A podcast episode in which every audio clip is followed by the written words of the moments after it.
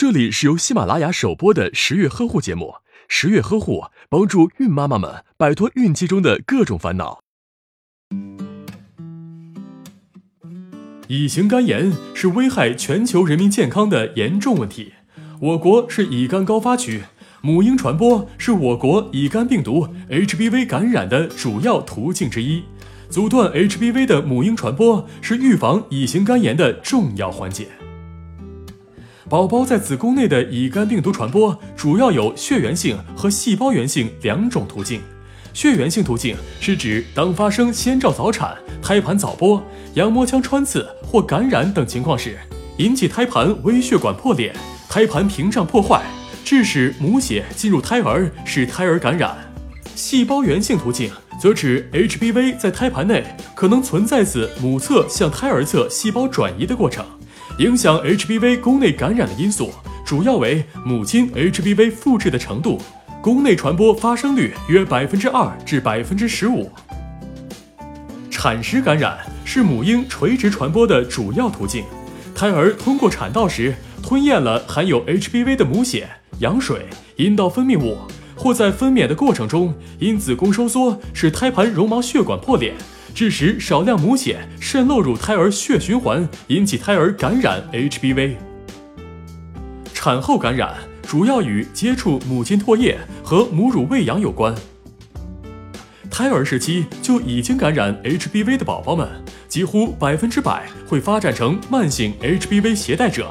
不到两岁的小宝宝感染，则有百分之七十五至百分之九十发展成慢性 HBV 携带者。而三至五岁感染乙肝病毒，就只有百分之三十五至百分之四十五才会发展成 HBV 携带者，成人感染 HBV 则只有不到百分之五才会发展成慢性 HBV 携带者。由此可见，婴幼儿时期是感染乙肝病毒的最危险时期。所以，阻断乙型肝炎病毒母婴传播，进行干预，就成了预防转变为慢性 HBV 携带者的重中之重。这种干预方法分为孕前干预、产前干预、产时干预和产后干预。目前，孕前和孕期干预都处于研究阶段，还没有哪种方法正式用于临床。一般主张，孕前如果是乙肝活动期，肝功能受损明显，就应先治疗避孕，待肝功能好转再怀孕。孕期肝功能正常者尽量不治疗，轻度异常者可以紧急于保肝治疗。尽量避免妊娠期使用抗病毒药物或突然停药。孕期使用乙肝免疫球蛋白是否有助于减少母婴传播，暂无定论。产时干预是为了尽量避免分娩过程的母婴传播，无论是剖宫产还是自然分娩，应由有经验的医生助产或剖宫产。在分娩过程中，尽量避免婴儿吸入羊水、血液和其他分泌物，以减少感染。避免侧切、产前、胎头吸引等手术损伤新生儿皮肤和黏膜。婴儿出生之后应该立即沐浴。乙肝病毒携带不作为剖宫产指征，但若肝功能持续异常，建议剖宫产结束分娩。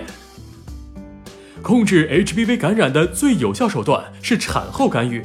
产后干预就是接种乙肝疫苗，尤其是使用乙肝免疫球蛋白和乙肝疫苗联合免疫。此法可阻断大部分产时和产后 HPV 传播。慢性乙型肝炎防治指南建议，新生儿在出生十二小时内注射乙肝免疫球蛋白和乙肝疫苗后，可接受乙肝表面抗原阳性母亲的哺乳，且不会增加婴儿再感染。正常体重的足月新生儿的疫苗接种建议越早越好，但对于早产儿，按照美国儿科协会传染病委员会建议。体重两千克以下的早产儿暂不予乙肝疫苗接种，但要注射乙肝免疫球蛋白一百至两百国际单位。待体重达到两千克以上或出生后一至两个月，再酌情进行乙肝疫苗接种。虽然说只要按以上要求尽早接种就可以母乳喂养，但以下几种情况最好还是暂时不要母乳喂养。首先就是母亲乙肝病毒定量非常高，要小心。其次就是新妈妈正在服用对宝宝安全性不能确定的药物。如果乙肝妈妈的乳头皲裂、渗血或者宝宝的口腔溃疡、黏膜损伤，都不要给宝宝喂了。还有，如果妈妈的肝功能异常，也最好暂停母乳喂养吧。打开微信，关注十月呵护，十月军医学专家团在线免费咨询，解答您在备孕、怀孕过程中遇到的问题。快扫描下方二维码吧。